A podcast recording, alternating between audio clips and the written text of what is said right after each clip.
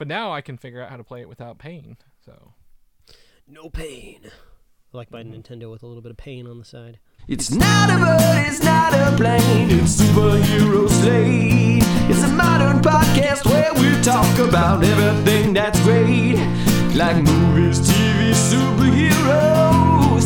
It's Superhero Slate. Hello everyone and welcome to Superhero Slate, the show where we run down the latest superhero entertainment news. We love TV, movies, and superheroes, so let's talk it all out. My name is Chris Dillard, And my name is Mike Royer. and this week we've got a full look at the Invincible series from Amazon. Ooh, it was a bloody look too. It's like the blood cut.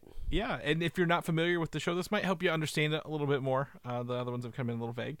Uh, Danny Elfman is back working with Sam Raimi again, Mike. This is good news. Yes, I finally know what Danny Elfman looks like because of those uh those like one-off like Disney Plus Yeah. uh, documentaries. I think he's in like two of them at the very least. I, he Uh, was in the, uh, the the prop one. Um, was at least the prop one for Mm-hmm. Nightmare Before Christmas, at least. So yeah, uh, very interesting guy. Uh, Mortal Kombat gets an R-rated trailer. Oh, beautiful trailer. Uh, I yeah. almost I almost forgot about it at first. Oh yeah, Uh, that's but- a, that's a fatality if I've ever heard one. but speaking of things uh, running blood red, uh, we just uh, I, I you don't have no idea where this is going, do you, Chris? Uh, Ah, no, absolutely not. This is this is kind of scary.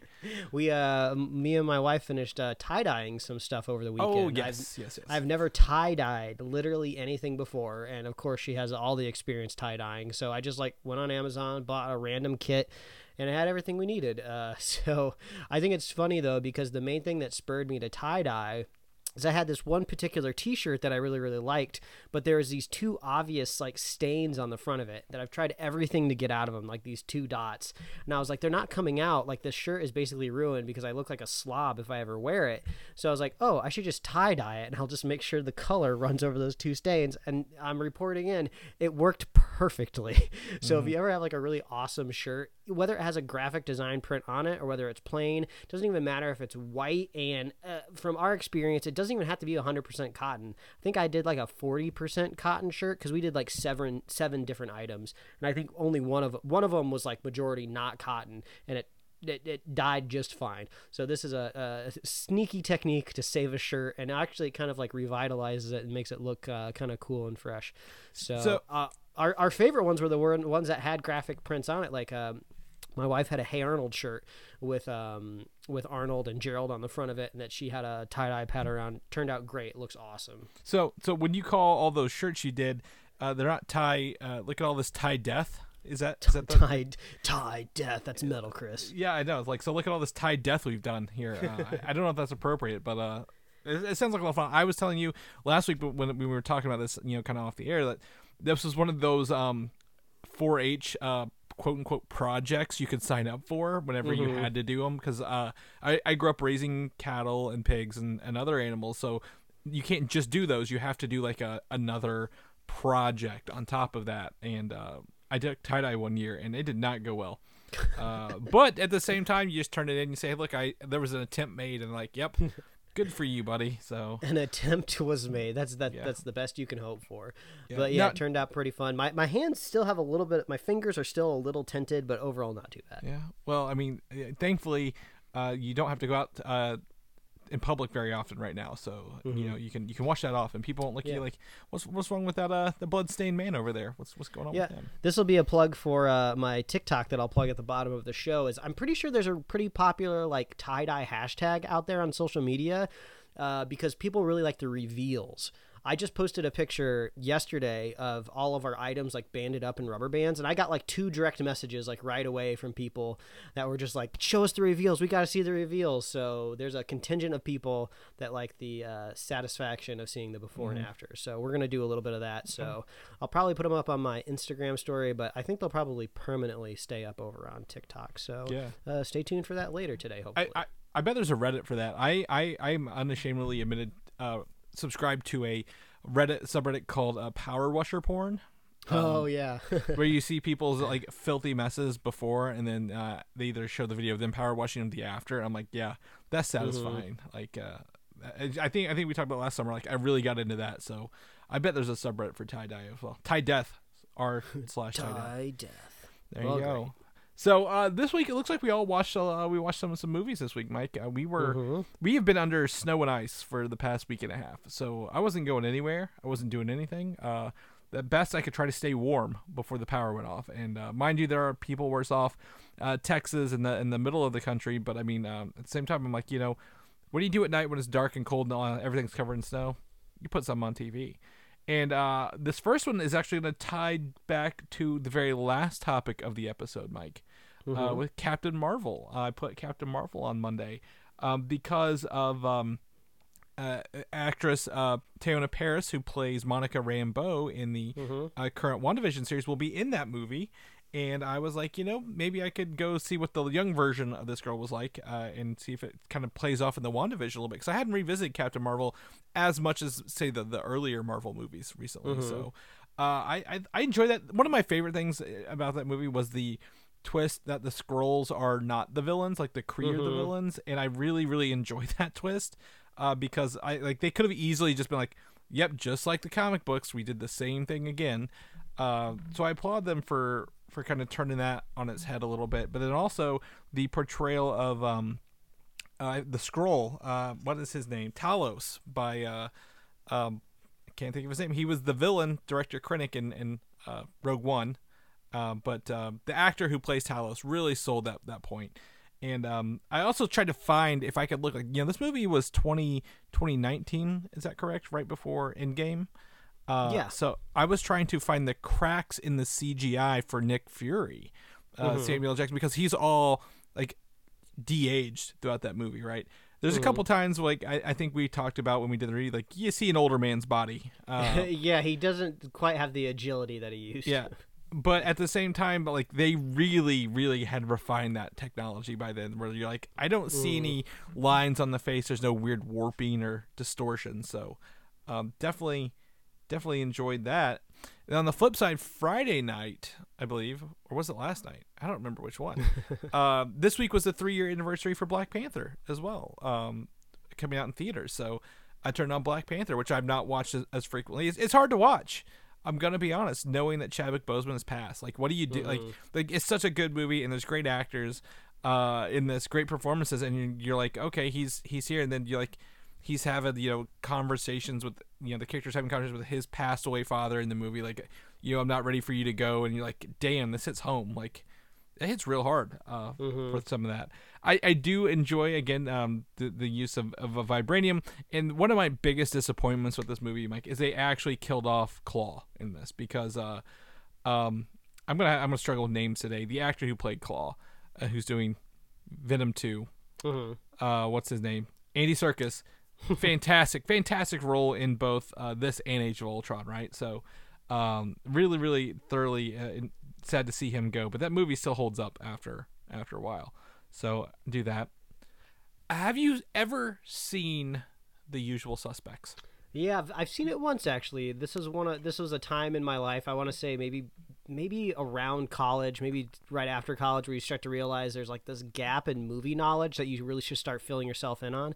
And I think the usual suspects fell in that kind of time period for me. Yeah, so The Usual Suspects is one of those movies that it's Bryan Singer's like one of his first movie before he went off the rails and has just been a horrible person. Uh, but he did this, and I think this got him the role for X Men, right? Because he went and did X Men later.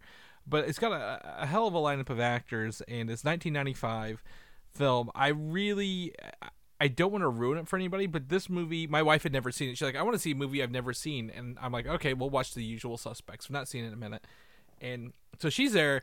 Uh, she's starting out. She's like, "Oh, that actor looks familiar." She's like, "I'm gonna go look it up on on online." I'm like, don't, "I'm like, don't Yeah. do that." I'm like, "Don't do that."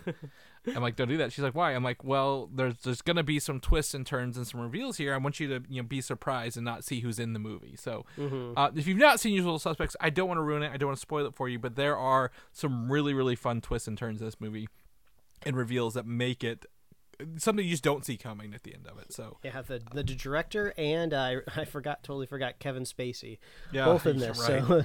So two two parts of the movie did, they're not aging quite well. No, no, not at all. Um, so, but it's still, still. I mean, well, this is almost thirty years ago now. It's pretty, pretty fun, fun little movie to make. Uh, with that, And then lastly, I think you can uh, attribute, uh, you can, can can talk about this with me a little bit. I The got my hands. diagram crossover of the I got- stream.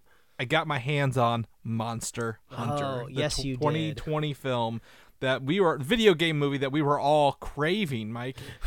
no, I've never actually played a Monster Hunter game. I couldn't tell you anything about it. Um, I always think of Monster Rancher. Did you ever play that one? Yeah, I yeah I, I- recall Monster Rancher. I am I'm more familiar with Monster Hunter now because they had a newer version of the game come out. I want to say I don't know if it was 2016 or if it's maybe slightly um, newer, maybe 2018. I know that it's been out long enough to have expansions on it in some in some right, but I know it's kind of uh, hit the zeitgeist again recently. So I do know what Monster Hunter is now thanks to that. Seen some trailers, a little bit of gameplay, some let's plays, but yeah, I've never played it myself. But uh, it, I I I think it's safe to say that uh, nothing that happened in this movie looks anything like Monster Hunter that I am slightly familiar with. Yeah, I believe Monster Hunter World was the one you're thinking of, and then they had the expansion. what Was that like Iceborne, maybe? Yeah, something Uh, like that. So I think it was 2018ish. Uh, but yeah, it looks. I mean, people people love this game, right? This is a this is a franchise people have come to love. I, I just kind of pulled it up here, and uh, looks like you know it started with PlayStation 2, and then you know got onto the new stuff. But this this game is made. Or this movie, uh, I'm sorry, is actually made by the same people who did Resident Evil, Paul W. S. Anderson, and his wife Milla Jovovich, uh, for this. And let me tell you, um, Mike, how much of this did you watch before, before I get into this? I watched the whole So- thing. So I watched. I want to say I watched about half of it, and then it got to the point where I realized uh, I'm tired of looking at the desert. So I'm just gonna fast forward until I don't see desert anymore. So I fast forward a little bit more, and then they seem to meet some sort of desert oasis where there's still lots of sand, but I see some plants. And then there's like a Jurassic Park Lost World moment Yes. where they're like gazing at some like innocent monsters that won't kill you. They eat grass. And I was like, all right, I'm bored again. I'm going to fast forward until maybe I see another monster that's attacking somebody or until I see another human. Then I see uh, Ron Perlman's face pop up again, which was interesting because he's at the very beginning of the movie, but he looks he's uh, he has got a weird look to him where it doesn't look like him at first at the beginning of the film which is Yes. shocking. He's a very, very captivating face. So once I see him again at the end, I hit play, and then I'm like, okay, now I'm instantly bored again. Fast forward to a monster. Okay, I see a dragon. And then they're just doing some like bullshit with the dragon, and then like I hit forward again, and then I, there was like some buffering issues, and then and I was like, oh, they're back on Earth, uh, but there's still like 10 minutes left in the movie, and then I then I watched like two other scenes. The long story short is I probably watched maybe 50% of this movie overall. Okay, perfect. because you, you probably got out better than I did. Uh, and I think I was kind of working a little bit while I was watching it, but I so I guess where I was done. But you know, um, this movie very much. Uh, if you're not one of the three main characters, and by three main characters I mean Milla Jovovich, Tony Jaa, or Ron Perlman, you're pretty much dead. Uh, they're they're gonna kill you in this movie, and uh, they fight these creatures in like several different, like I guess, uh, climate zones. Like there's the desert, there's some caverns, there's the oasis, and then there's like uh the rainy um I guess portal at the top of a tower or something like that. And um let me tell you, I had no idea what was going on. It, this this this movie was very very confusing. Uh, I, I couldn't tell if someone was dead or hurt or poisoned, but I will tell you this is the second Tony Jaa movie I've watched this year. Do you know what other movie he was in this year? What else? Jiu-Jitsu, uh, my favorite of the Nicolas Cage movies that have come out uh, recently, and that he, he he sucked in that. I think he's just taken uh, taken movies to take movies at this point. Um, he was uh, known for the what the Ong Bak movies, uh, one, two, and three. That was his, like his breakout, and he actually was a stunt double for Liu Kang in the second Mortal Kombat movie, Annihilation, uh, Oh, which ties okay. it into the show notes a little bit here. Uh, but uh, this movie is is I don't know if if you're precious to this franchise of games, you're probably going to be offended, and if you're not precious to this franchise, you're going to be confused as hell. So uh, this movie was not for anybody, and I'm pretty sure barely made any money back. I also am kind of I think didn't they uh this got pulled in China we talked about because they made um some sort of uh Yeah, uh, I don't. I, insensitive reference to the culture. yeah, ultimately, I don't think it ended up getting pulled. I think they just, uh, I think they just removed the joke entirely because it was just like a one-off kind of insensitive joke uh, ha- having to do with some sort of Asian stereotype, I believe. it- so it was- I think it actually hit the markets. It it was removed from circulation uh, like two weeks in.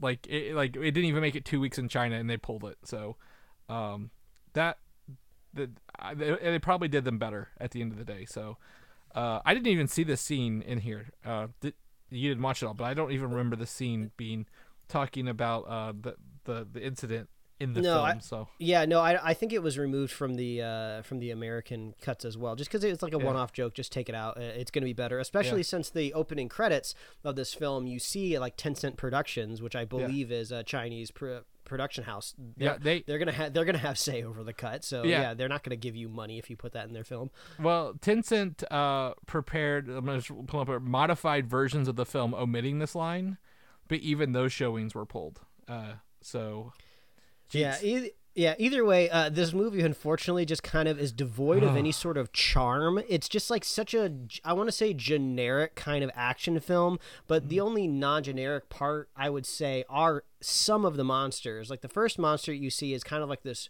this Taurus type of monster, this big bull with horns that kind of has a unique design to it because it looks like it might have some sort of arms or it has some sort of like boulder protrusions on it Yeah. at least it's somewhat interesting to look at. And then you go underground, and there's kind of like this spider scorpion, which I kind of feel like I've seen that hybrid before, so it wasn't too n- unique to me. And also, it was just all this like kind of blackness underground. There was kind of like this cool gore moment for a second with Ti, Right. Um, with some spiders and some boils. So that kind of piqued my interest for a moment.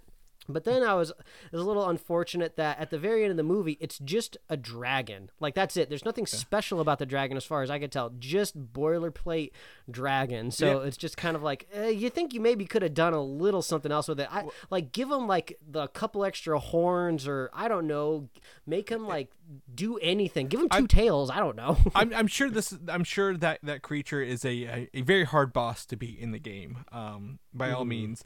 But yeah, uh, it honestly, I it gave me Reign of Fire vibes there at the end Oh. for a little bit. Uh, at least Reign of Fire, you kind of have a u- like a somewhat unique Right. post-apocalyptic world attached to it. You know, Right, but but they, it all felt the same. Like all these people were running to axes at a fire breathing dragon. I'm like, uh, okay, okay, whatever. You're, you're apparently your weapons have powers. Now, did you see the cat? No, cat- I didn't. The cat didn't. creature in there. He's fantastic. You, you missed two of like the best scenes in this thing. Uh, so okay, uh, that well. One thing I was going to ask you, I'm actually glad you watched it all the way through. Uh, I mean, spoilers for Monster Hunter. We don't recommend you watch this movie, and you probably won't anyway. So I don't care. Um, but at the very, very end, the dragon comes to the main Earth, right? Does it go through the portal? How do they defeat it? Do they just shoot it with a bunch of stuff, So- or do they take it down with like a normal primal weapon or a sword? I that's one thing I don't know. Mul- multiple things. So apparently, um, they know that this this this creature, and I just have my notes pulled up here. It's called a Rathalos. Um, right before it breathes fire, you can shoot it and ignite all the whatever, uh, I guess, um, explosive gas in its body. So uh, Milla Jovovich somehow survives a crashed helicopter while strapped strapped to a stretcher yet again and they uh she shoots it with a flare in the mouth like with that little hand thing she, they have. Uh, and it blows up and then she thinks it's dead and it comes back but then you find out tony jaa and ron perlman came through the portal and he shoots it with his explosive bows and arrows in the neck before it dies. Uh, and then another creature comes through called a gore magala and you're like okay there's a bigger one I, it looks also more like a dragon and then the movie just kind of ends while they're fighting Oh. it on the other side of the, the thing so the hubris of thinking that anyone was going to clamor for a sequel for this. But at the same time, I would say, didn't they make like a million Resident Evil films? So somehow, uh, Paul. D- Tom Du- Paul no, no, no, Paul. W.S. something, Anderson, dude. yeah. Somehow not- he knows how to keep a franchise going Well, when nobody cares this about it. So this movie could have with the um you know the the eastern market probably been really you know, made a lot of money and, and done well because i think monster hunter sells really good in japan and, and china in the video game world. Uh and i think it, hell it could have even been made over there. But like you know that's where he's making his money to get the sequels. And they even set this up with a a cloaked hooded person watching the battle from the top of the tower. Like they they they were fully prepared to go in on a sequel. But i don't I don't see it coming. And best case scenario, maybe they reboot it in five, six years or later. But um, th- this movie just woof, man. No charm, no whimsy, no Save your- fun. Save your money. if it's on streaming, you might be able to find some entertainment out of it, but I would not. Uh, again, like like like Willy's Wonderland, drop your money, your hard-earned money, on a movie that just hit digital this week. Yeah, this this film is the embodiment of the opposite of the other film that I watched, uh, Down Periscope, Mm-hmm. which is a fun uh, mid '90s movie uh, from the director that you reminded me of, uh, Dumb Dumb and Dumber. Dumb and Dumber, Dumb and Dumb and Dumber. Dumber, yeah. Yeah, I would think I was channeling the sequel title in my head. Um, but Down Periscope is just this silly, fun movie about um, Frasier uh, who gets his own uh, submarine, and there's just fun, wacky moments, and it's just it's nice. Uh, watching this movie, I realized there was like a run of submarine movies in the '90s. There was The Hunt for Red October, Down Periscope, um, Crimson Tide. Like in the '90s, it was like hardcore submarines, Well- and it reminded me of like the one computer game that my 90s computer in my parents' house came with was uh, Tom Clancy's I think it was just Tom Clancy's SS or Tom Clancy's something. It, but it was like a submarine hunting game. And I remember me and my brother like you know uh, cozying up next to the computer and we had like a flight joysticks for, for some reason I don't know if it came with the game Ev- everybody had one of those in the 90s. yeah, it's like everyone had one, but nobody knew why they had it. So we would just pilot this submarine. But we're kids who want like high octane video games, but we're stuck moving this incredibly slow submarine. And then like these text prompts would pop up trying to engage us in the story. We're like, oh, we don't care. We just want to shoot the torpedoes. And I don't think we ever once beat a mission on that game. But I Oh. was like, man, the 90s, that was the decade for submarines. can, can I can I interject? It's called Tom Clancy's SSN. oh, SSN. Yeah, that's right. Social Uh, security number. Yeah, exactly. And uh, I'm just I just pulled it up here because I'm like, man, that sounds familiar. But everyone had a joystick. But also, uh, Down Periscope was not by the directors of Dumb and Dumber. Um, that was the the Farrelly brothers, and this was done by David Ward. But it has a lot of the same actors, right? Like, Oh, okay. Gotcha. yeah, like like um, yeah, Lauren Holly. Uh, I'm trying to think of the um, Harland Williams in this. Like, it, this is one of those things, and I, not not to give it away. Um, I, I, I quoted this movie way too much when, when I was asked to, to, to get this movie for somebody, and I was like, they're like, how? Why do you remember this movie? I'm like, I just remember watching it a lot when I was younger for some reason, Engraved in the brain. and it's it's like one of those 99 cent buy it at a video rental store. We don't want it, we can't rent it. And uh, correct me if I'm wrong. Was it rated R or what was the rating on this movie back then? Uh, Oh gosh, I don't know. Back in the '90s, the I feel like PG-13 and rated R sometimes were just conflated together. You never knew what you could exactly get away with in a '90s uh, comedy. Man, I don't Uh, even I don't even see it on Wikipedia. uh, let's see here, just to be. If it was rated R for anything, it would have been for language. I didn't see any kind of like uh, comedy nudity Oh. as you might see. oh, the uh, rot- but- the Rotten Tomatoes scores twelve percent. I, I just That's I a shame because because it's a fun movie. It but is I'm a fun. fan. Of, I'm a fan of uh, Kelsey Grammer. This uh, I'm a fan of also uh, war games and movies where like the story doesn't exactly want to deal with war, international conflict. So they're like, let's just do a war game. So it's like you get to do all the tropes of a of a war movie, but we don't, actually don't have to build up an enemy anywhere and really put stakes into it. But uh, down Periscope, it's not it's not streaming anywhere, unfortunately. But I think this would be worth a rent. You know, if uh, if you like the cast and you want some silly comedies, and of course, if you want to get your submarine on. Um, which I'll jump to the to the other thing that I watched that also includes submarines. I rewatched Aquaman. Yeah. uh, we we uh, we pulled it up on HBO Max. I watched it while I was working out because I mean nothing's gonna motivate you more to lift than uh, seeing Jason Momoa shirtless. I mean that dude's like ripped, and I'm just like I'm gonna be like that someday. And then you put like an extra rep or you put a l- extra five pounds on the bar. So uh, the the one thing that I totally forgot about this film, which I'm sure we referenced in our spoiler cast for, is forgot how bizarre the soundtrack for this movie is. So weird. Like I'm not talking about the score, any sort of the orchestral music. I'm talking about the weird music choices that James Wan put into this film. It's just so bizarre. There's like Pitbull in it. There's like weird, just kind of like I don't want to say '90s grunge, but I want to say almost like grunge for commerce, like something that you would have seen in like a commercial, like trying to sell you like hard lemonade at some point in time. It's just it's a thing that you totally forget about. Whereas like you remember the iconic songs that are in Guardians of the Galaxy, and you go back and you revisit the soundtrack, but you forget the weirdness that was put into Aquaman. Um, but uh, overall, uh, rewatching it again, I was like, this feels like it's a perfect place in like MCU Phase One. If just the DCEU could have started off with Aquaman, maybe things would have maybe the pace would Yeah, have been set well- a little bit better. I, I think Aquaman and Wonder Woman are very good examples of first time movies, right? Like hell, mm-hmm. I'd even throw Man of Steel in, could probably fit in there, but after you know the other two in that trilogy kind of tanked that pretty pretty quick. But I mean, I think I think I agree. It's a it's a it's a great film. And then again, Temuera Morrison, known for playing Boba Fett now, um, Jango Fett and Boba Fett. You know, he was still hanging out as Aquaman's dad in that movie. Yeah. And you kind of forget about the uh, the uh, characterization that Jason Momoa gives to Aquaman. He's kind of like this, just like just chilled, like laid back, like dude that likes goofing around. and Said like, oh, we could have just peed on it, and that would have fixed it. So I kind of appreciate that a little bit more because you realize it took um, it took Chris Hemsworth and Thor a few movies to kind of get to that point where they really started to Aquaman out like that. So uh, interesting. I liked revisiting it, but uh, finally here on the Quaranstream before we move along, uh, I finally got around to watching the season two of One Punch Man because it's finally dubbed over on Hulu, and I'm a scrub, and I'm only going to watch my anime dubbed. You know, uh, I'm sure a lot of you hate me for saying that. I don't Uh, think scrub's the right word, but we'll let you go on. Scrub dub, it rhymes, man. Scrub a dub dub. I'm watching One Punch Man season two. Uh, man, this show is so fun. It's so it's so hilarious because you always have to. Uh, you always have to surmount this uh, problem of having this character that literally can't be defeated, and you have to. So you have to go out of your way to build up all of these enemies around you because you know he's going to beat everybody in one punch, but you have to make that one punch as entertaining as possible. So you have to spend episodes on lore and characters and creating a bad guy who's like killed hundreds of people in front of him and he's and he's fought all of these people and you have to turn people into monsters and mutate them and like have all of these like second tier characters get like pummeled and then they finally uh, meet Saitama and then he's just like punches them and then they're done. It's just great. It's so funny.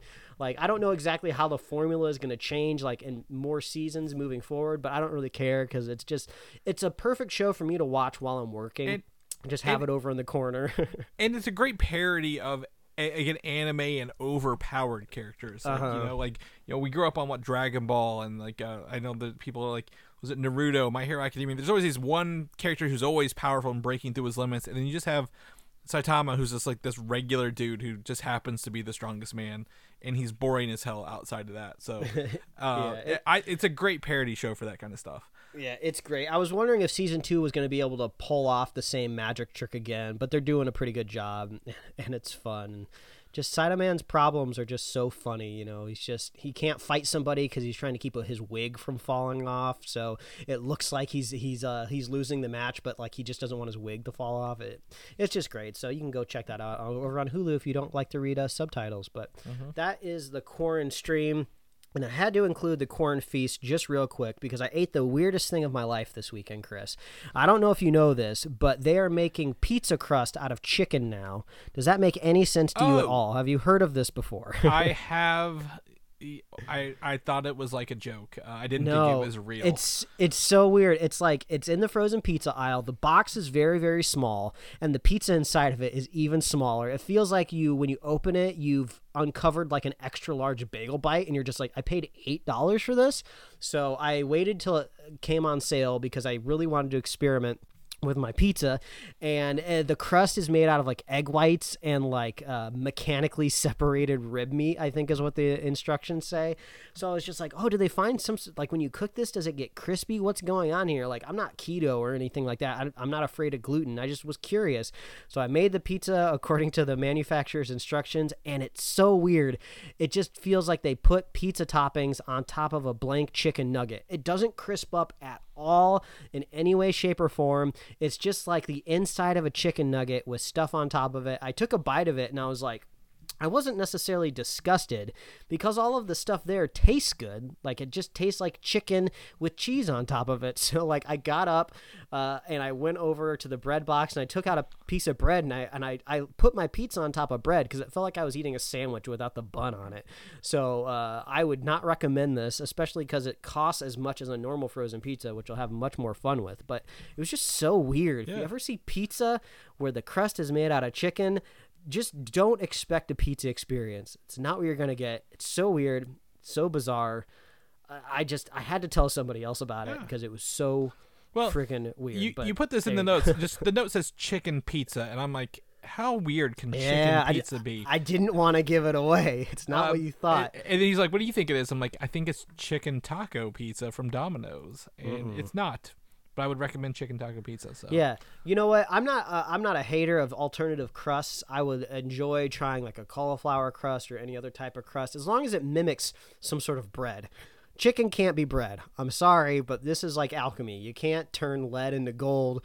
It's like we're trying to go back to the medieval era and everyone's trying to do sorcery on pizza. Like if you want to eat pizza, just eat it, but you know, maybe just ride your exercise bike for a little bit. Mm-hmm. There Yeah. you go. That's my rant on weird pizzas and the QuaranFest. Well, let me talk to you about. Um, uh, again, we're we're getting into the the spring season of stuff here. I need to find the photo I sent you. I, I think it's uh spring pe- peeps come with Easter, right? Everyone loves peeps at Easter. I don't like peeps. I don't like peeps at all. My wife fucking loves them, and I can't stand them. Uh, but instead, we, she did find two weird new flavors of peeps out in the wild, and I said, you know, for for the QuaranFest, for our superhero snack, I will try these. And the first one is raspberry flavored peeps that are dipped very lightly in a cream flavored fudge. So essentially white chocolate. And uh, very much raspberry, very much uh, a, raspberry peep with a crunchy bottom, if you will. Uh, it's okay. It's fine. um, if you like peeps, I'd recommend trying it. It's rather than the regular flavor, I think. But the other one I've not tried yet, Mike. I'm going to try these tonight because it's the big box. Is the hot tamales fierce cinnamon peeps. Ooh. And uh, what did you ask me? Does it taste like uh, Fireball in a peep? Yeah, form, that's much? cinnamon cinnamon whiskey peeps. Yeah. Yeah. I feel like they would sell more of them if they put the Fireball logo on it instead of the Hot Tamales logo on it. Yeah, I- exactly. Uh, uh, this just makes it PG uh, for, for the kids to eat. So they're the same color. I could literally confuse these peeps easily, as you could tell here, between the raspberry and the, the cinnamon one. So I'm gonna give those a try tonight with dinner. But like, I uh, I'm not a peeps fan. But if anyone sees any peeps they like and and you like them and have a certain flavor, let us know because you're weird, people. You're, you're definitely weird. So Yeah, I mean, uh, believe it or not, uh, this is a podcast about uh, superhero news, but sometimes we just got to let you know about the the newest technology when it comes to peeps and Yeah. chicken. Ch- chicken peeps and all the movies we watched this week because you guys want Mm-hmm. to know. All right, let's jump into the news, Mike. The first big news here is starts shout out is a new series from Disney Plus announced called Assembled, and the first episode of Assembled is called The Making of WandaVision. Uh, which, when you're like, well, well, this makes sense, right? This is essentially the Disney Gallery show for they did for the Mandalorian, but for the Marvel Mm-hmm. shows. So my assumption is they're likely going to do this for every MCU show on Disney Plus.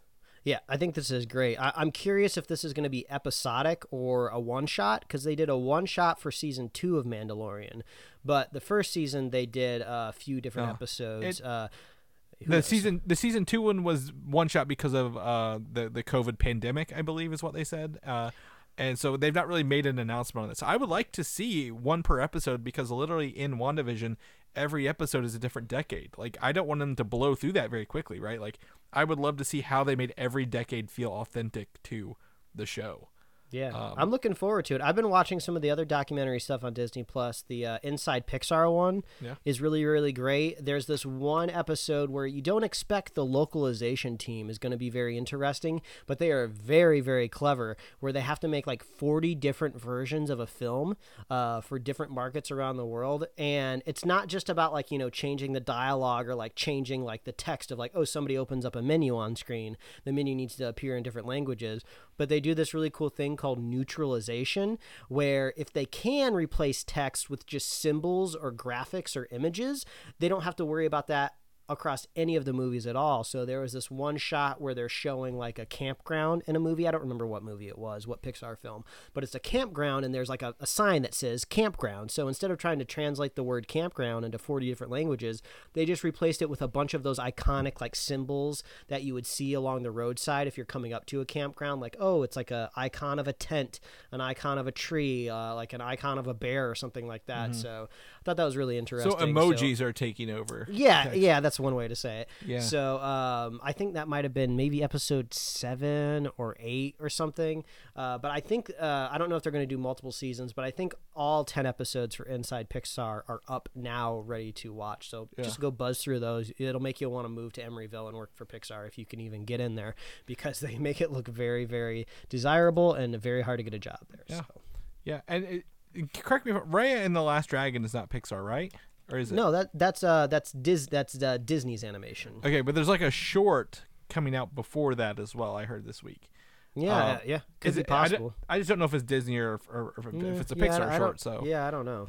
it's a it's a good place to put them since it's going to digital. But um, Mm-hmm. but yeah, Assemble debuts March 12th on Disney Plus. Literally the week after the last WandaVision show. We have two left after this week, so uh, this will help bridge that gap before Falcon and Winter Soldier drops on March 17th. March is shaping up to be a busy month for us, Mike.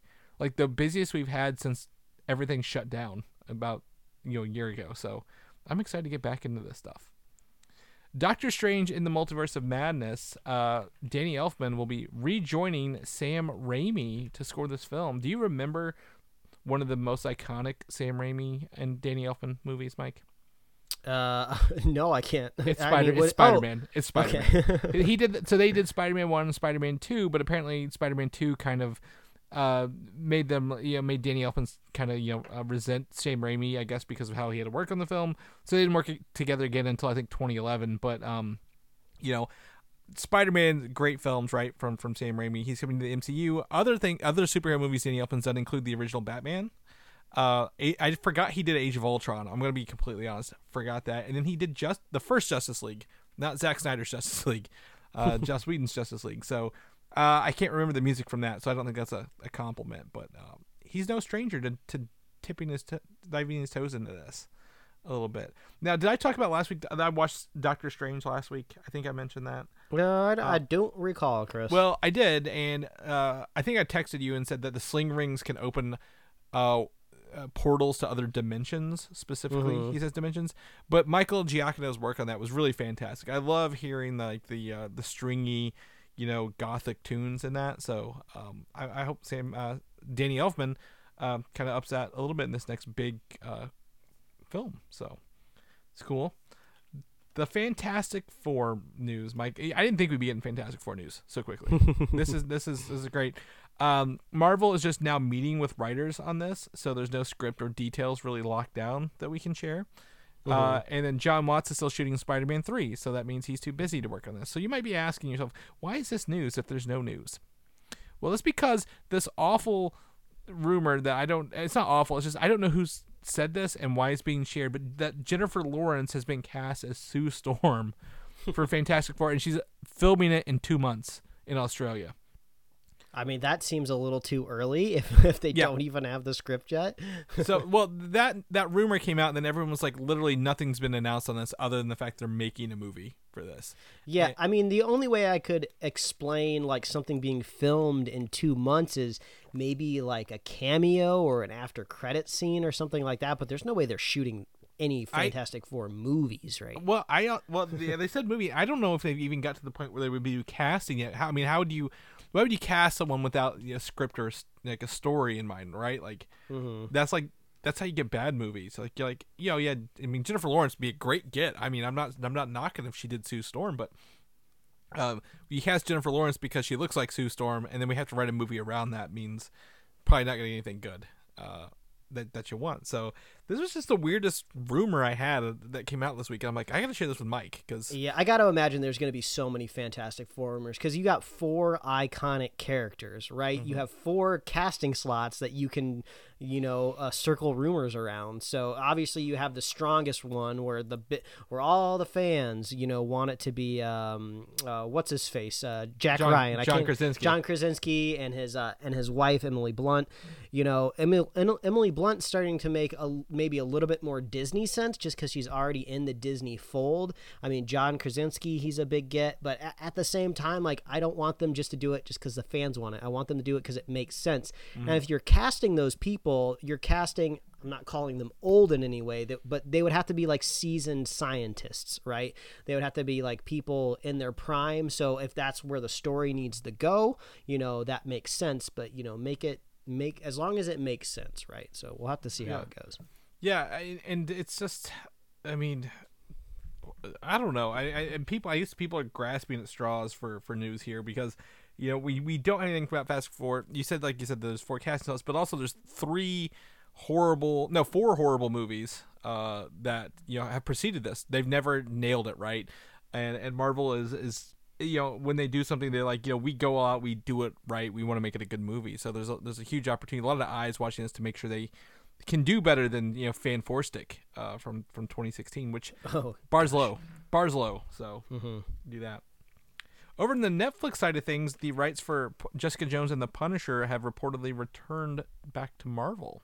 Hmm um, the reports again i don't have the contracts or the paperwork in front of me that says um, after their cancellation every character has two years of exclusive rights on netflix before they can go back to marvel so uh, those were the last two canceled shows uh, was jessica jones and the punisher which i think were the last two series to, to debut right um, Yeah, I think so. Yeah, I think Jessica Jones was the was the very last thing to air on Netflix. yeah punisher season two and jessica jones season three and then they join daredevil luke cage and iron fist back at back at marvel so uh, that's good, right? I mean, do you think they'll put they'll try to get these shows from Netflix to put on Disney Plus, or do you think they'll just leave them on Netflix? I, I, I honestly I feel like they're gonna stay on Netflix. To be honest, I don't Yeah. know why Netflix would want to give up anything in their catalog at this point in time, especially since they're Netflix originals. It would be a weird precedent. I've yet to see a Netflix original, you know, move other over to another platform uh, that wasn't like a really early show where they didn't quite get their contracts down right. Um, so, oh, I forgot to mention the other week when I say I was watching season two of Emily of Dickinson on Apple Plus. Uh, Finn Jones is in it, and he's doing a great job. He so uh, uh, you know uh, chalk that up as redemption uh, from Iron Fist. But remember when the when Iron Fist ended with him with two glowing guns? Man, what could have been? yeah, yeah. What could have been? I, I, I told you I, I dove into some videos revisiting the Inhumans the other day, right? Uh-huh.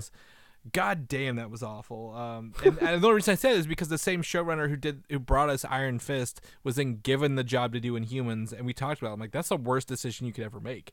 Uh, but you know, and then was it Luke Cage the villain at the end of his season too? Yeah, he kind of became like the anti-hero, like the defender of Harlem, but from a good or bad point of view. Uh-huh. I don't, I don't exactly remember, but um, uh, who knows? We we could see all of these characters again if there's a true multiverse out there in the MCU, Yeah. but I don't think anything's going to be permanent. I think they'll all be uh, rebooted at some point in time. Yeah, yeah. I think the the strongest is Charlie Cox showing up in Spider Man, but Spider Man's already dealing with multiverses anyway, so you know hmm we could easily. Yeah, I mean, come on. Heroes for Hire would be a perfect Disney Plus series, right? Right? That's the, that's the best way. That's the best way to bring these characters back. Yeah, I I agree. And make it a comedy, like it tied into She Hulk. Like you bring her in and make it a comedy kind of thing. Like, that's fantastic. Yeah, like there could just be there could be somebody on the ground in New York, you know, who knows, it could be She-Hulk, any other character that says like, "Oh, I need to get a job done, but I'm busy. I know two people. I'll give them a call, but do you have the money? Do you have the Yeah. cash?" And then bam, they show up. And you don't have you don't have to deal with an origin story, you know, you could just kind of pepper in some details of their backstory in the first couple Yeah. episodes. You could do like a backdoor pilot for them or something like that. the only other thing I would say is uh, put Iron Fist literally in uh Shang Chi, uh, because he was literally a martial artist, right? Like Oh yeah, that's a great way to introduce him. you could you could put him in there. You don't have to explain him. Like, yep, here's the Iron Fist, uh, and this is what he does, and you're like, okay, we know him, we got it, boom. Uh, but you could put him in, in there if he loses the tournament, he has to go back to, to New York and find a second job. So, always an option. The Ahsoka series seems to be moving forward and casting, uh, are looking to cast uh, Ezra Bridger from the Star Wars Rebel show, and they're eyeing uh, Mena Massoud. I probably butchered that. The live action Aladdin uh, from Oh, the movie okay. Aladdin in this series. I think that'd be great. He hasn't done anything since then, and you know, really, Aladdin wasn't a horrible film overall. I Didn't he he's- have like an article that hit right around the time Aladdin came out where he was like, "Oh, I'm this big blockbuster star, but I'm not getting any other roles. It's just been this one." I don't know, maybe I'm making something up, but I feel like there was some sort of narrative around this guy. So whether that's the case or not, it's cool that, you know, he could possibly be hitting another big franchise. So good for him. Yeah, yeah. It sounds like he's maybe um, doing something in Netflix coming up, but um, I, th- I think he could pull off an Ezra Ezra Bridger look. Yeah, I Uh, mean, I'm not super familiar with the character. I've only seen a couple episodes of Rebels, but yeah, I think it, I mean the age seems to be about right if you're kind of aging up the character for this uh, for this kind of Mandalorian time zone. yeah, yeah. I'd, I'd, I'd like to see that. I'm, I'm excited for the Ahsoka show. I forget we had all those Star Wars shows announced, so I'm, every time I I get a little bit of news, I'm like, yeah. That uh that uh, that day uh, just seems like a fever dream. Still, I can't quite recall everything I saw. It feels like two. I'm like, yeah, two weeks ago that Disney investor call, and we're like, no, man, that was that was like half, half a year ago now. So love it, absolutely love it. Uh, do you ever watch the Constantine movie with, uh, you know, uh, Keanu Reeves himself? I remember seeing that back when it came out. I didn't really know much about the comic book character at all, but I mean, it was Keanu Reeves. He was hot from The Matrix. I remember in the trailers there was some sort of shotgun that looked like a cross, and I was like, that looks cool. Yeah. So I went and watched it. Yeah, and it, and it had um, Evie from uh, the Mummy as the the lead actress in that movie, right? Mm-hmm. Uh, so you know, great, it was a great time for all these actors. Well, too bad. Um, Bad Robot and HBO Max are working on a darker reboot of this character for. Oh God, yeah. darker. And uh, I think darker than the was that he's on what CBS or CW for a while too. Uh, yeah, I think it was. Yeah, I don't know that. he crossed over to. CW, yeah. Yeah. Um, but um, uh, author, a book writer, Guy Bolton, who's written the books called The Pictures and the Syndicate. I don't know these novels. Uh, has written the pilot and is expected to serve as a head writer. So they're moving forward with this Constantine show, and um, also will possibly link to Bad Robots' announced Justice League Dark series they're working on over there. So this could be like mean, their first step in it, or what? It seems like it would have to, right? If you have Bad Robot working on two DC shows that are both on HBO Max and are both like in this dark kind of um like uh supernatural world, it would be weird if they didn't. Do you think that we, they could possibly take uh, for for since we're just talking about the Defenders approach to this? Um, you know, do these like little mini you know seasons of these characters and then bring them together for like a I'm- Justice League Dark? I mean, we've already seen it technically work, right? I mean, Yeah. the um, the Doom Patrol showed up in uh, Titans, and then they Yeah. had their own show. So, yeah, it, it, they almost it doesn't even seem like backdoor pilot is the way to describe it anymore, because that almost seems like a way to like test the waters of just like, oh, can this work as a show? I think it's more like what you see like musicians doing on Spotify, right? It's like, oh, we all want to cross pollinate, so when somebody searches you on Spotify, they also come across me, right? So it's just mm. like just mix them all up because we will. If somebody likes one part of it, they'll like another part of it. You know, if they like who they end up casting as Constantine, they'll definitely want to watch the Justice League Dark show because they'll be in it as well. So Yeah. yeah, pollinate it all together. I mean, Marvel's been doing But- it for a decade now. yeah, yeah, exactly. And and build the characters up before you just give us everybody at once. I think yeah, that that was Mm-hmm. what we learned with the DC, right? Like we don't care about some of these characters if you just introduce them literally in the movie for the first time. Um, so yeah, uh, Constantine definitely looked like it's getting a reboot of or reboot and coming to HBO Max. I think HBO Max is going in all in on the DC stuff, so I'm excited to see some of that. And speaking of uh, DC shows on HBO Max, the Aquaman King of Atlantis animated series, three part series, debuted its first look this week, and uh, the internet is broken, Mike. Yeah. it broke the internet. Polar, polarizing for sure. This is like deja vu because this is exactly what happened uh, when Thundercats Roar was announced, and everybody cried the uh, the uh, same cries, the same tears that they had when Teen Titans Go was a thing, right? Yeah. You know, Teen Titans Go, you know, killed the original Teen Titans, so now we're stuck with this kitty version of it, and then. Uh, Thundercats Roar came out, and they're just like, no, we wanted more of an adult anime one, even though they made that one already. So we're back here having the exact same conversation again because it's the same art style. I'm sure that there's some executive producer crossover. I don't know if the showrunner from Thundercats Roar has any uh, any uh, um, work on this, but the art style is identical. Uh, right. So we were doing a little research before the show, uh, looking at Thundercats Roar, and it has an abysmally low uh, rating for it. Right. But I think that's honestly just quote unquote the haters, if you will, uh, because it's it's unfairly low. I mean, it's got like a 16% on Rotten Tomato. It's got like a 2.5 on IMDb, and it's just like this is a cartoon, folks. Like I've watched a few episodes of Thundercats Roar, and it's fun. Like the animation is like so kinetic. There's so much saku uh, sakuga. Um, is that what they call it? Where um, sakuga. I think that's what it's called. When basically you go like you, you animate on ones and you just see this beautiful clean animation, but people are just so triggered by the animation style and what their expectations are.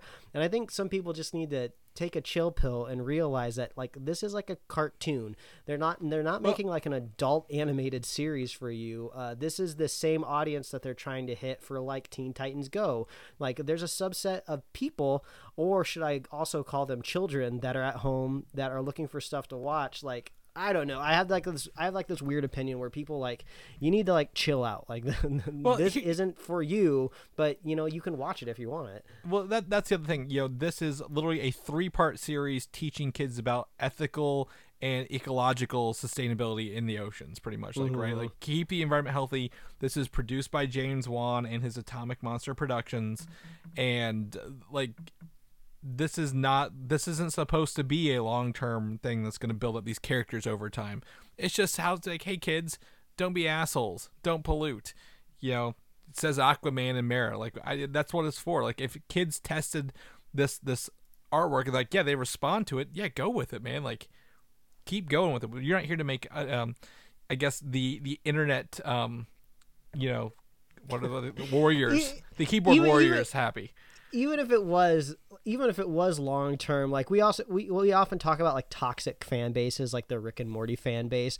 There's like a cartoon fan base that ranges from the age of like 14 to 24 where they think all of their scathing criticisms is to make it through to cartoon network or executives over at hbo max that are just like uh, we don't care about you because you're not the one going to the toy aisle that's to buy toys of these things. You're looking for like highly polished maquettes that you're to spend like $200 on. I just think it's like so funny when people waste so they waste so much of their effort like complaining about like this one image, you know, about Aquaman and Mera that looked like they were drawn like, you know, in like a like a cartoony style. I, I don't know. People just seem to think if this exists, other things don't exist. You know, maybe there's just this like uh maybe there's just this void of Aquaman and they're just like anything that comes out, it's gotta be it's gotta be amazing. But I don't Right. know. People just need to relax. well, I, I mean, I just kind of, I just kind of went and looked it up here. So this is done by Warner Brothers Animation, uh, which is a huge company, right? Uh, good lord, they did do Thundercats Roar,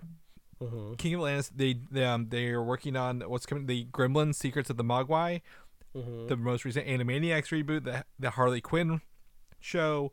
Uh, again, like you said, uh, Teen Titans Go. Like they've done everything. Like this was a choice because they probably want to hit that audience of Teen Titans Go and the uh, Thundercats, right? Like they really want to, and and that's fine. Perfectly, perfectly cool. Yeah, there's us. been this really big push across the, the streaming services recently where um, I think it might have been HBO announced a large slate of animated stuff that they're producing. You, uh, I think Apple Plus just made a huge deal with Skydance Animation to make a bunch of uh, featured and series animated stuff. So all of these streaming services, they realize a part of the streaming war is capitalizing on the younger kid audience, and you, you're just gonna have to sit back and realize that like that isn't always gonna be for you. So just like till chill, take a chill pill. I actually don't mind this art style. I kind of like it. It's kind of weird and goofy, and I like stuff like that. So, you know, if it's not for you, just keep scrolling, I guess, and realize that Don't- there's actually humans behind this stuff that are making it, and you know, are doing their best to make something interesting. Yeah, don't don't uh, don't stream it if you don't want to, man. It's fine. That's what the that's what the options are for. But I tell you right now, uh, again, my wife's a teacher. Kids younger and younger know how to get it and stream stuff they want to watch uh, more so than going to a to a satellite remote and and then figuring out those channels. So good for them. Good for them. The Flash movie's making some casting announcements here, and that's not Batman. Okay, uh, surprise. uh, Sasha uh, Kaye, I think, or, or Cal- I want to say it's Kaye. I know she's Hispanic, but it could be Callie.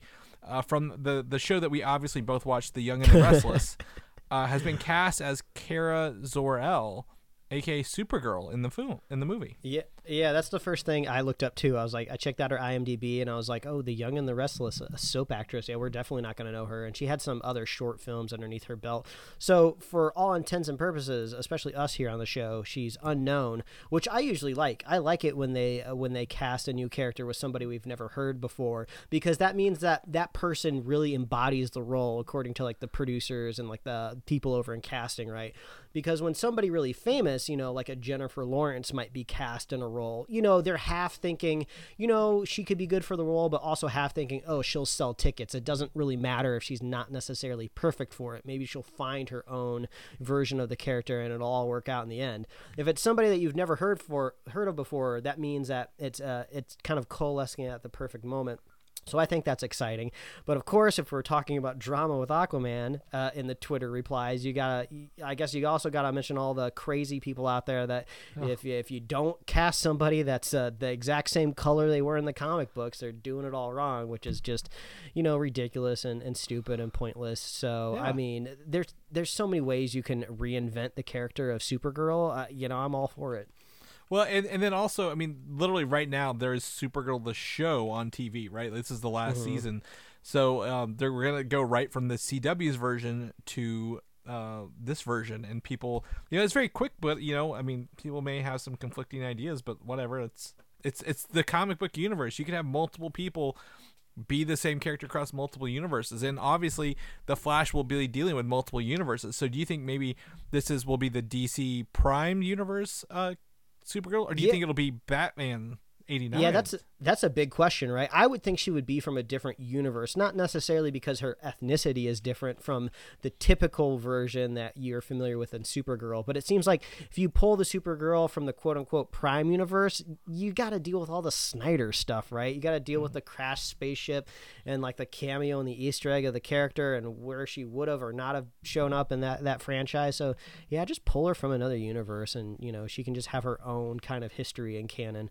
with the character. You don't have to worry about all that you know nonsense of uh, universe that's not going to be around any longer. Oh yeah, exactly. I mean, just just just go for it. I mean, here here's the opportunity. If you want to build something consistent going forward, now's your time to, to, to introduce these characters and be like, oh yeah, we we we've already played around with this multiverse and these characters, and if it's going to change the universe to where it looks different going forward, here's the time to introduce some people Yeah. for it. I am going to be curious on the creative choice of her hair color. Just because if you're talking about iconic looks of characters, I would say hair color is pretty important. You know, if you think of like a character like Ma- um, Mera that has like red hair, I'm curious if she'll go blonde or they'll keep her brunette. I saw um, there is one kind of Photoshop concept artist that I follow on Instagram that's not Boss Logic. Uh, unfortunately, I can't re- remember their name off the top of my head or their or their username, but they did a Photoshop of her with brunette and blonde hair, and it, looked good either way. So we'll we'll see how that plays out. Yeah, and um, I believe she. I think uh, when I saw the photos from the casting, she's naturally like a brunette, so um, it's fine either. Yeah, it's fine either way. Whatever. They want to have her brown hair. That's fine. Does the hair color make the character? Nah, not to me. Uh, speaking of Zack Snyder, Mike. Oh, you thought I had Justice League news? I don't have Justice League news. I actually have his new movie, Army of the Dead, that he both you know directed and filmed himself.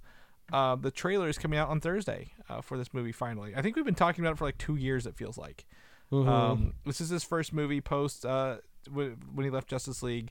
Uh, Dave Bautista is in it. The this movie is dropping May twenty first on Netflix. So uh, it, it's interesting. I'd, I'd like to see uh, a uh, zombie movie right now. I mean, we haven't had any in a minute, have we? Yeah, like I- I, think I need another data point for Zack Snyder. Right, it's been a while since I've seen something like 300 or uh, you know uh, Watchmen, where I've been really really enjoyed something uh, that uh, Snyder put together. So you know maybe this could be re- re- returned to form. Uh, so I looked up that artist. It was uh, Det. Detrine, Detr- Detrinant art. I don't really know how to say his Okay. name, but I'll, I'll put it in the show notes if you want to check out his uh, his comp his uh, comp of Supergirl. Yeah. Uh, the other thing about this is Zack Snyder did the first movie I ever saw from Zack Snyder was actually his 2004 remake Dawn of the Dead, um, which is actually I, I think it, I'm not a zombie movie person, but I think it's a fun movie. Did, did you end up? Do you know that was also written by James Gunn? Mm, I didn't know that was written by James Gunn. So James Gunn wrote the tw- uh, 2004 Dawn of the Dead remake, uh, which is you know survivors in a mall while the zombie apocalypse is going on, and Zack Snyder directed it, and then you know now he's doing his own movie, uh, Army of the Dead, with um, with other other people. So I think this I think this is I want to like you said I want to see him do something different than superheroes. So let's see what it is. And if he filmed it, my guess I think he, they filmed it kind of during lockdown last year a little bit even. So it's probably gonna be a smaller, intimate kind of film. So knock on wood, we get something that's not uh, not out there.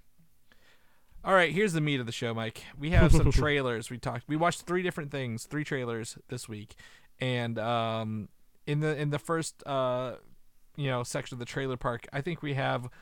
I I've been hyped for this movie. Everyone's like, "Why are you hyped for this Mortal Kombat movie, Chris?" The first two suck. They suck so bad. And I'm like, well, it's R rated. You know, that's that's what I'm just gonna say. They You dropped can this tra- always we can always be thankful that the original one gave us such a banger version Yeah. of the Mortal Kombat theme. Man, I loved it. Exactly. Like that song will always will be in history, but those first two are yeah, kind of rough. But Mortal Kombat, this R-rated trailer for the upcoming movie, uh, will be on HBO Max in theaters in April. Um, they don't hold back, Mike. They give us the fatalities. They give us a bunch of characters, and it looks like it's going to be a quick kind of ride of a film with a lot of, a lot of Oh, fights yeah. going on. It's always fun when you see that red card at the beginning of a trailer because you know they're not going to be holding anything back, and uh, we get to see Jax's arms ripped off. That was like the Little- first bit of blood Yeah. that you see. that was so I was like, oh, you know they're going, they're going all in on it. Um, I think the the two coolest things in the trailer uh, is the blood being turned into a uh, dagger from Sub Zero, and I think that's kind of uh, a way that they're kind of showing off like finishers. Um, Yeah. Um, The, in, so the, because the it- whole end was fatalities, like when they're like, yeah, fatal- fatalities. That's the word I'm trying to say. Not finishers, fatalities, because he like stabs him with it, and then he makes like an ice wall and throws him through it as well. So it's a pretty awesome fatality Yeah. right there. Um, I'm expecting to see a spine, a, a, a place that it's not supposed to be. Uh, that was not in the trailer, but I feel like if you're making like a gruesome Mortal Kombat movie, we got to see a spine in some There- form. You know, maybe it'll come from a CG character, possibly. Uh, might be a little bit easier to pull off. well, I don't think Um, they're going to give us all the all the money shots in the trailer, Mike. Uh, Oh yeah, exactly. Yeah. Uh, and then uh, Kano, he was my uh, he was my favorite character moment. He just looks crazy and wacky, similar to the kooky Australian Captain Boomerang we've been Yeah. given, but with a laser eyeball. So Yeah. I'm so hyped for this movie. This looks so fun, and I love that I don't have to go to a movie theater to watch it because this is the perfect type of movie where I struggle if I want to see it in theaters. Right? Like, oh, Yeah. oh, do I really want to take time out of my day, drive to the movie theater? You know, you know, you know, the you know wager the pros and cons of sitting next to like a crazy person.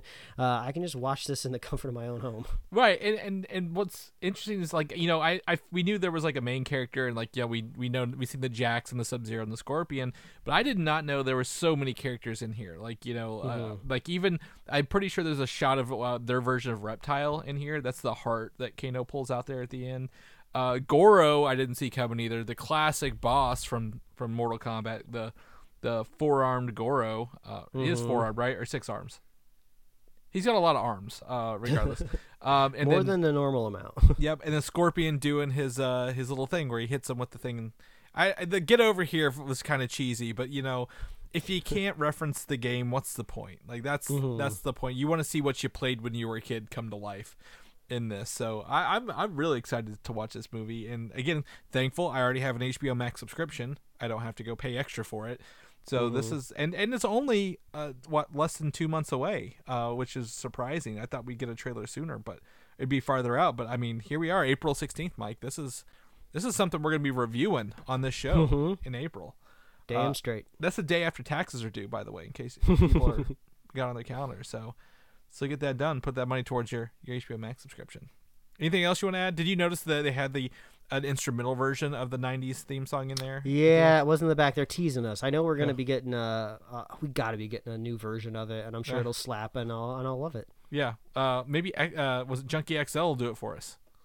no, I'm kidding. Uh, but that's cool. Second trailer, an animated TV show for adults. Okay, keyboard warriors can actually, you know, get ready for this one. Is Invincible, the upcoming uh, adaptation of uh, Robert Kirkman's uh, series that's going straight to Amazon Prime. Uh, and I think this looks pretty interesting. I actually hadn't seen all the characters or all the again all the blood and gore uh, that they're kind of throwing out there.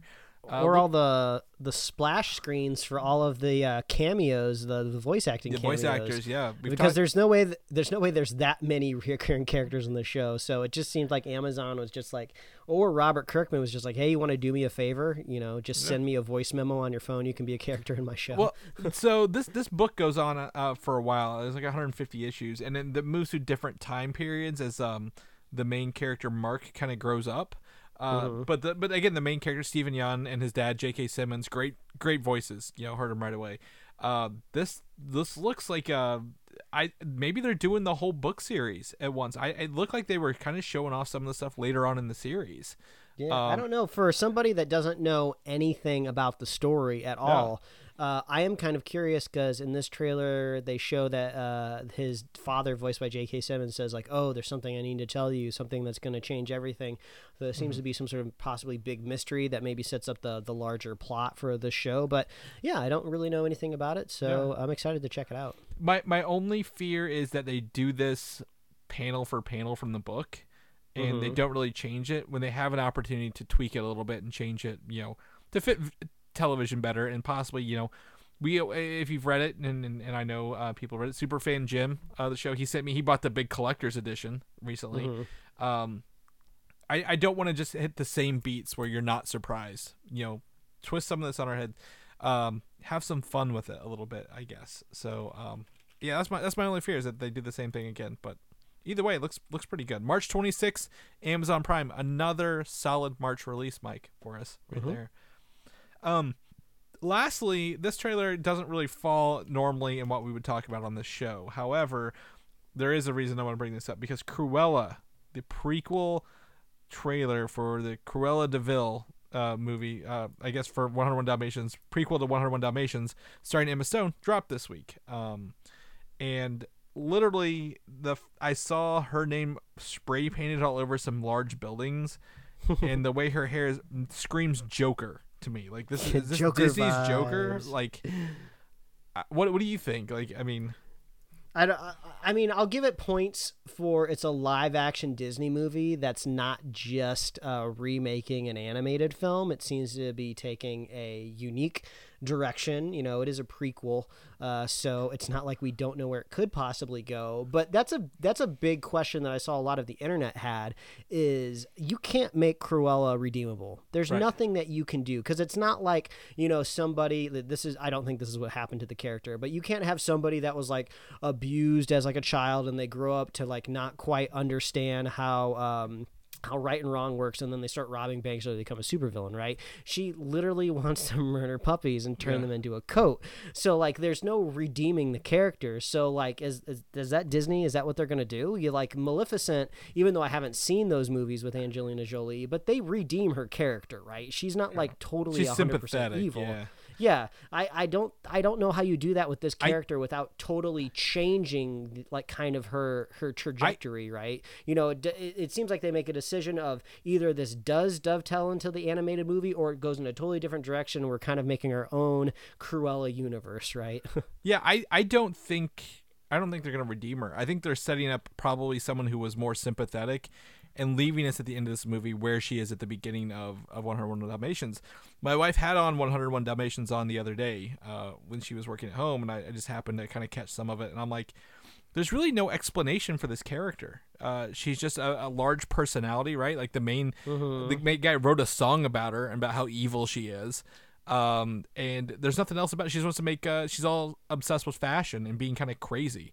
Um, Yeah. what so this one it kind of looks like maybe she's obsessed with fashion and then you know becomes disillusioned by all the people at the top and just kind of goes crazy like if I can't have it my way I'm just gonna burn it all to the ground because her name is actually Estella. Um, I don't know if you read the description on the YouTube thing and then she changes her name to Cruella by the end of it. Uh, but like she has that what what is it um the uh, Hunger Games the dress that catches on fire and burns away from her. I mean, it was like kind of cool, but at the same time, I was like, does that technology actually exist? And also, it was like CG, so it was kind of like, eh. But uh, I, I don't know. I, I've never been a fan of the live action Disney stuff, but I am a fan of Emma Stone.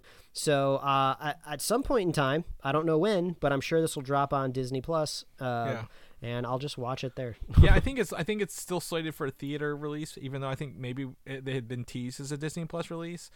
Um, but yeah, I, I got to see. I mean, uh, my household we we have to watch it. I'll tell you that right now. I don't get a choice.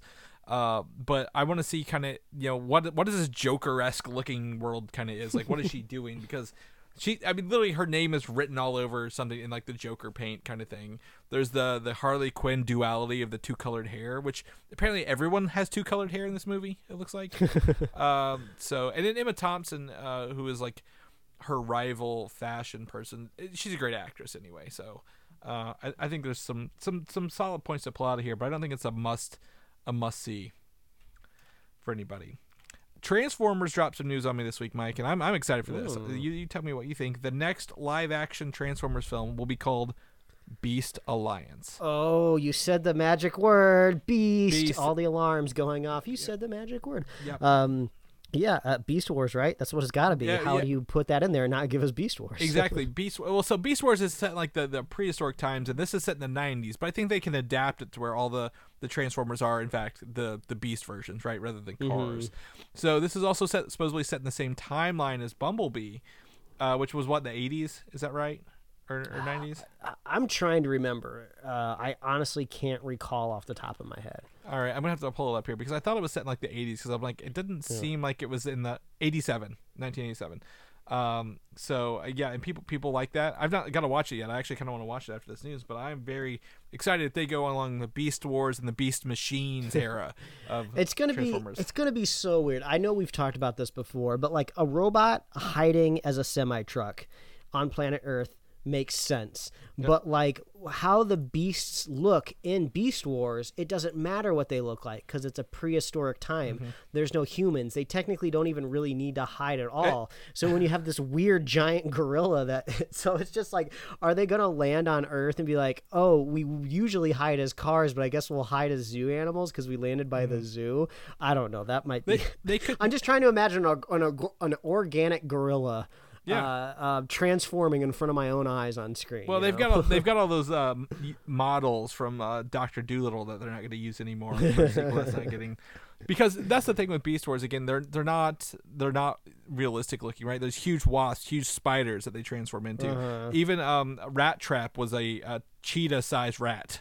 Uh, Yeah. Like like the the bots are the same size. They don't shrink down to little bitty mouse sized people, and um, you know they talk in their beast forms, right? So like you know that was part of it because they didn't have to deal with humans. So like are they gonna have the beast talk like it? Or i mean i don't think they're gonna do beast wars exactly but like at the same time like they've got to make this work in a way that makes sense because you can't just have like again truck sized transformers turning into like a dog beside yeah, you it's just like Beast Wars is the perfect example of a cartoon that's made to sell toys. Like, because the Mm-hmm. narrative just does not make any sense at all. So when you set it in the '90s with humans, I don't know. It sounds like it's gonna be wild. yeah well may- maybe maybe they're watching beast wars on tv in the 90s like we did and they get ideas uh but no that, that whole every season in beast wars they tr- they changed how every character looks so they could make a new another toy along the way Mm-hmm. do you remember do you remember uh fusors where it was like two animals in one it was like a like a like a tiger that had wings of an eagle kind of thing Oh, like- that sounds badass. I don't remember it, but it Oh. sounds like I'd buy that toy. Oh, I did. I had it. Uh, you best believe me. The Manta Ray one. It was really. It was like an XL transformer. Oh man, that's the easier times. Easier times. Did you ever watch the Running Man movie from the uh, '80s with Arnold Schwarzenegger?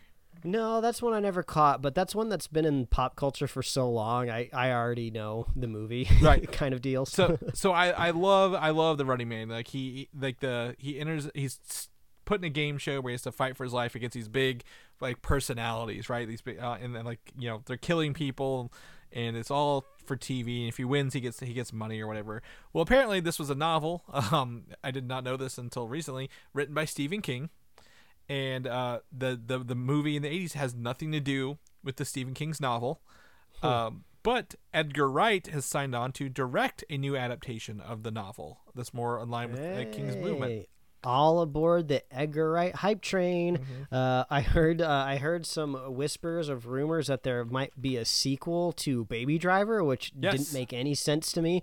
So I don't know if that's actually going to happen, but I hope this takes precedent over it because this sounds like something I'd rather watch. Oh. Uh, but yeah, Edgar Wright. Edgar Wright is one of the he's one of those directors, right? He's one of those directors where if any project gets announced, like you get excited. It's kind of like a Nolan movie, right? Like this is going to be a big deal because the director has become so prolific for a specific type of style or a specific type of creativity. So you could have said Edgar Wright to direct and fill in the blank, and I'd be like, yeah, I'm going to watch that. Yeah, yeah, and th- I, I mean, not just Edgar Wright. I mean, I'm also gonna say, you know, Stephen King has had a, a, a revitalization about his movies getting remade lately, right? Like, um, It and It Chapter Two, right? Um, the, I think what was it? It was like the biggest movie of 2017 that was like R rated.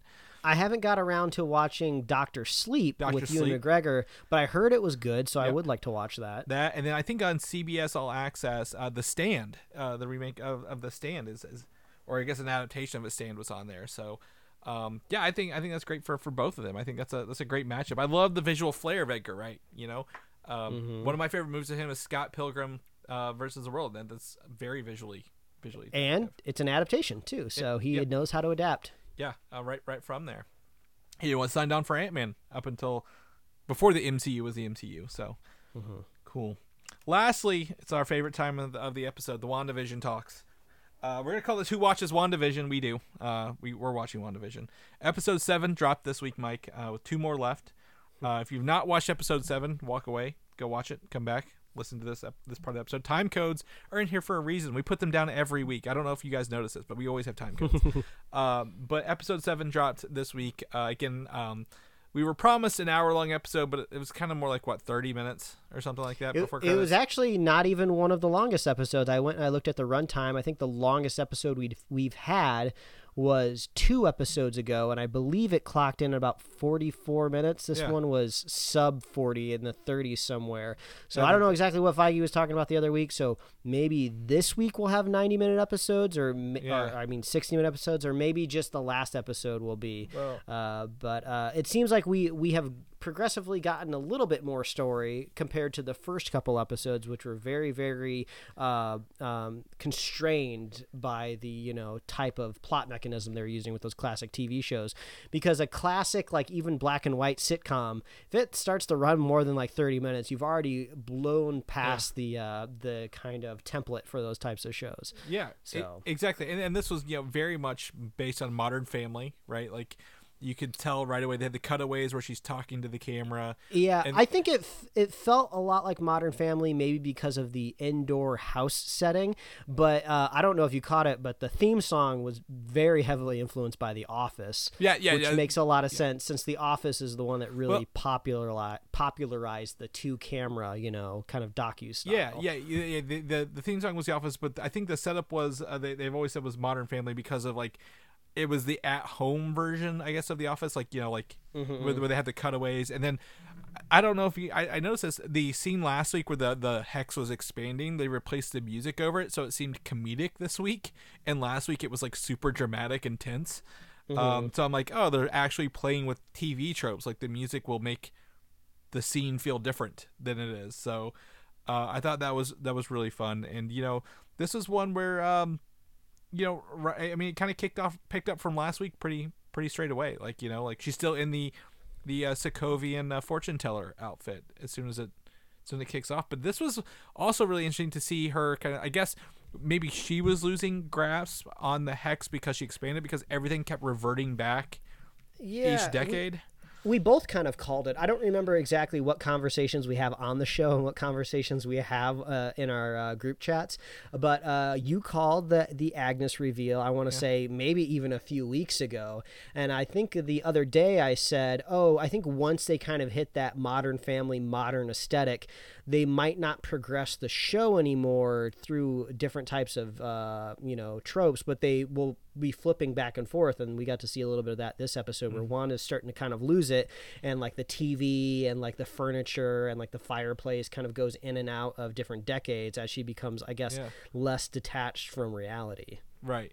Uh, Exactly. Or or maybe sh- sh- her power only goes so far right now, right? Like maybe I think if she expanded it to keep everything going uh, because you know in the last episode the the outskirts of town people were not moving or acting on their own. And she's, this week she's got to she's got to control the whole circus now. yeah, she had a whole circus. Uh, again, like I said, if you told me, you know, several years ago that uh, Darcy Lewis and Vision uh, were going to, you know, commit Grand Theft Auto on a what was it a, a, a funnel cake truck after punching out a clown, I'd I'd have laughed at you. I'm like, no way, man, that's the stupidest thing I've ever heard. Um, but that that that was pretty good. Uh, even even the Visions uh, cutaways were pretty entertaining. Um, you know, uh, when he's like outside of that at the carnival kind of thing, even though he's still in the truck getting blocked from coming back into town.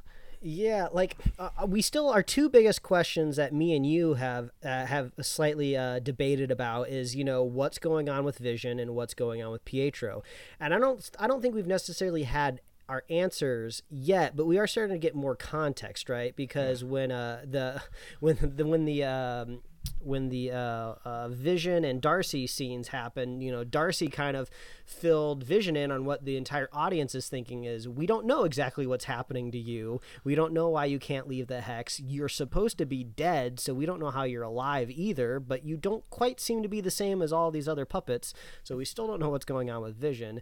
And uh, we do get to see that Pietro is being controlled by purple Agnes magic, but we don't know if he is literally created from nowhere from Agnes or maybe Wanda legitimately did bring him into the hex in some way or form and then you know Agnes got just got her talons into him. So mm-hmm. we still don't have quite more information on Well- Pietro yet except he seems to be more of an antagonist at least now Right, and and I still again lean towards when when Wanda said I didn't do that with Pietro. I I think it's a little more Agatha related, and we're gonna see probably. I think next episode's gonna give us those answers for for him. Uh, a little because he was literally the last per- the last thing we saw. This this this had an after credit scene, uh, which was popularized in the midnight or late nineties, uh, or late two thousands, early twenty tens, and I thought that was interesting. But you know, I think one of the bigger reveals is Spectrum. Uh, Monica Rambeau got her official powers by going back into the hex, like we said. Uh, like, hey, look, she's getting her powers, and she apparently can see like spectrum of energy. Like she sees energy because she saw like the power lines. She saw the purple energy um, in the basement. Um, she does the superhero landing at one point. Um, I, I'm excited to kind of see where she goes with that with that Yeah, abilities. The, the the first thing I'm looking for is I'm waiting for somebody to say the word mutated. Right? Nobody's dropped the M word in any shape or form with her. Uh, in the uh, previously on, we got some clarification on Darcy said, "Oh, your cells are changing; they're rewriting themselves." So she never said the word mutated just yet, and that's got to be a conscious decision because once you say that word in the Marvel universe, it, you know you, you're starting a whole thing off. It's not just it's not just like a slip. You know, uh, that's it, it's, it's intentional whenever they're going to drop the M word. So I'm looking out for that. yeah, yeah, it's it's definitely going to be up in the air if if that if that's what it is or if she's going to be a special case. Um, again, like I said, the, the energy blast could go around the world and do stuff, but you know, I think that's interesting uh, to to see her with these abilities, and she gets uh, blue eyes when she uses them, uh, which which was a good tell of of superpower things. Um, it looks also like uh, you know we, we found Agatha. It was Agatha all along. She got her own Munsters style theme song, and it went back she and killed, sh- she killed the dog, just like you said. I said she killed the dog, and she did it on purpose. That bitch. um, but where are the twins? Oh, actually, pause. We talked about it earlier.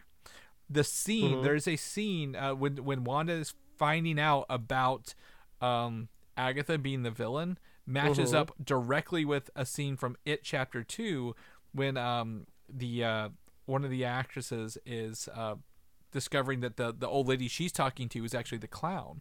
And I just I just sent you the photos to look at here, Mike, um, through through through text. So you can, Uh, oh yeah, I don't I don't know if that's necessarily that's intentional, but it is kind of interesting to see the side by side. yeah, I, well, I think I think it is intentional. I think everything in this this show, like there are homages to things, right? Like, you know, whenever Agatha, like, oh, there's a, oh, or not Agatha, when one's like, there's a weird viney portal in the basement.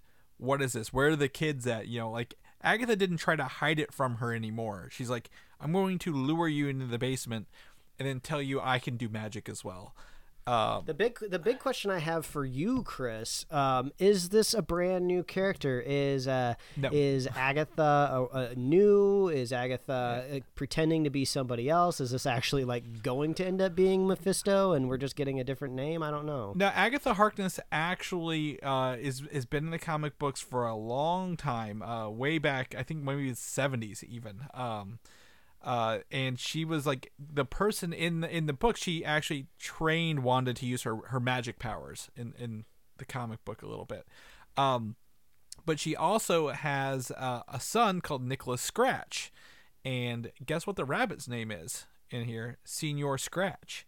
And as I pointed out to you in in uh, stories, uh, history of of the devil himself is called Old Scratch. So either the rabbit's the devil, the rabbit's her son, or it's all alluding to them bringing the devil into this universe, which could be Mephisto. But then everyone's Or like everything's Mephisto. Yeah, or it could possibly just be an Easter egg. Who knows? I mean, we do know for a fact that this show is going to dovetail into the multiverse of madness, and it would be so weird, you know, if we don't see Mordo pop up in the multiverse of madness since he was in the post-credit scene for the last Doctor Strange movie, right? So uh, I don't think it's a stretch to say that there's a chance that Agnes and Mordo know each other in, in some aspects.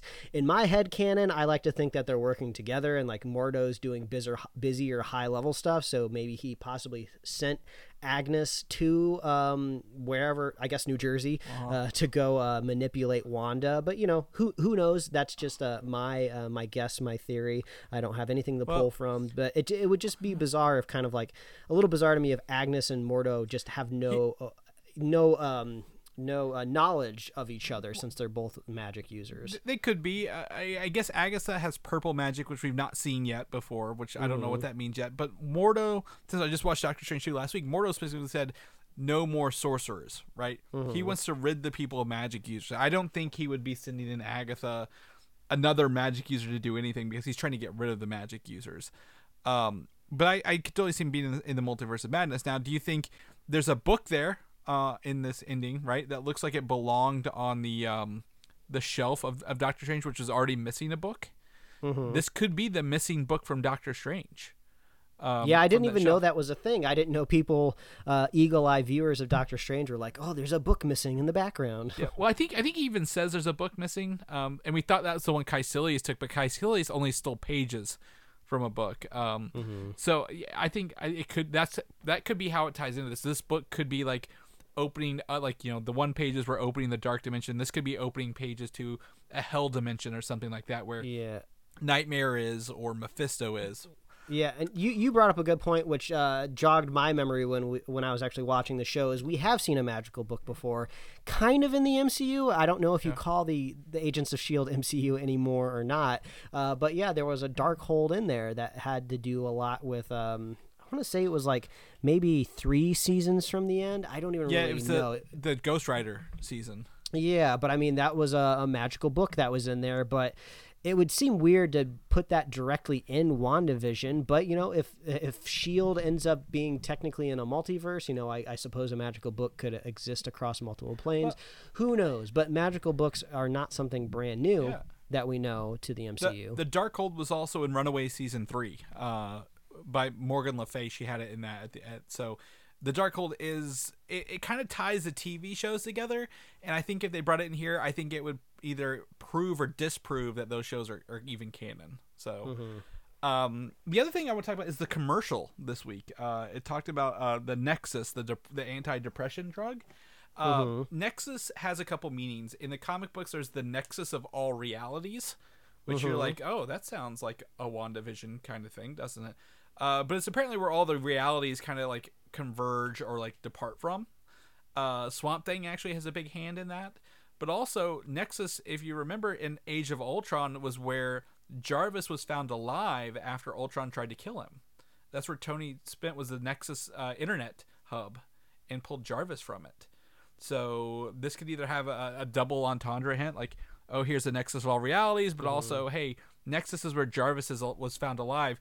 Will Jar will Ultra will Vision be alive after this? Yeah, I, I I would kind of say like you know I could imagine uh, calling your your internet thing in your movie Nexus uh, just because it sounds cool, right? And it makes a lot of sense. You know, I'm writing the screenplay for Age of Ultron. What do I call this uh, internet world? I'll just call it Nexus because it sounds cool. And who knows? I could have prior knowledge of the MCU, so maybe it'll just be a fun Easter egg, uh, and not knowing that eventually it could actually be brought into the MCU. So who knows which way that could go? But uh, we got two episodes left. I'm so stoked that we get WandaVision to watch uh, every single week, and then I'll have to figure out something to do in between the downtime between Falcon and the Winter Soldier popping up. But that's not that long. We, so. we got that what we got that one episode of uh the assembled we talked about at the beginning. Oh yeah, that's right. We can watch so that. so that'll that'll keep us on schedule every Friday, tuning in to find the secrets. So all right, Mike. Well, that's the episode for this week. We'll we'll jump off here. Let let people get back to whatever they're doing, enjoying their week, uh, having fun. If people want to know what you're up to, where can they find you at? Well, they can find me at Mike Royer Design on Instagram, Twitter, and TikTok. I'm going to put those uh, those tie dye reveal videos up there, so go check out the awesome tie dye stuff that we did. Uh, Chris, if people want to catch up with you, where can they find you? Uh, you can find me on Twitter, uh, Valdan, V A L D A N, or Instagram, Valdan87.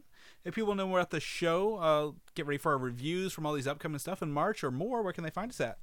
Oh, all you got to do is visit our hub, our nexus of the show, which is superheroslate.com. That's the best place to find all the avenues we host our show and to get our awesome show notes. So I did add that in the show notes if you want to see that uh, comp of uh, Supergirl with a different hair color for that uh, new actress who has just been cast. So go check it out and follow that dude on Instagram. He makes some cool stuff every once in a while. Um, so you can check that out in the show notes and you can find us on Apple Podcasts, YouTube, Spotify, wherever else you'd love to listen to fine podcasts. You can like us on Facebook, follow us on Twitter and Instagram, and you can get merch at superheroslate.com slash store. We love hearing from you. Please reach out uh, with what you're watching, uh, what you're thinking about, you know, just what you had for breakfast. Yeah. You know, we, we just want to chat with you. What's going on? Uh, we love hearing from our super fans, and if you want to be a super fan of the show, it's so easy to do. It's so easy. All you got to do is share the show with a friend, share the show with a buddy.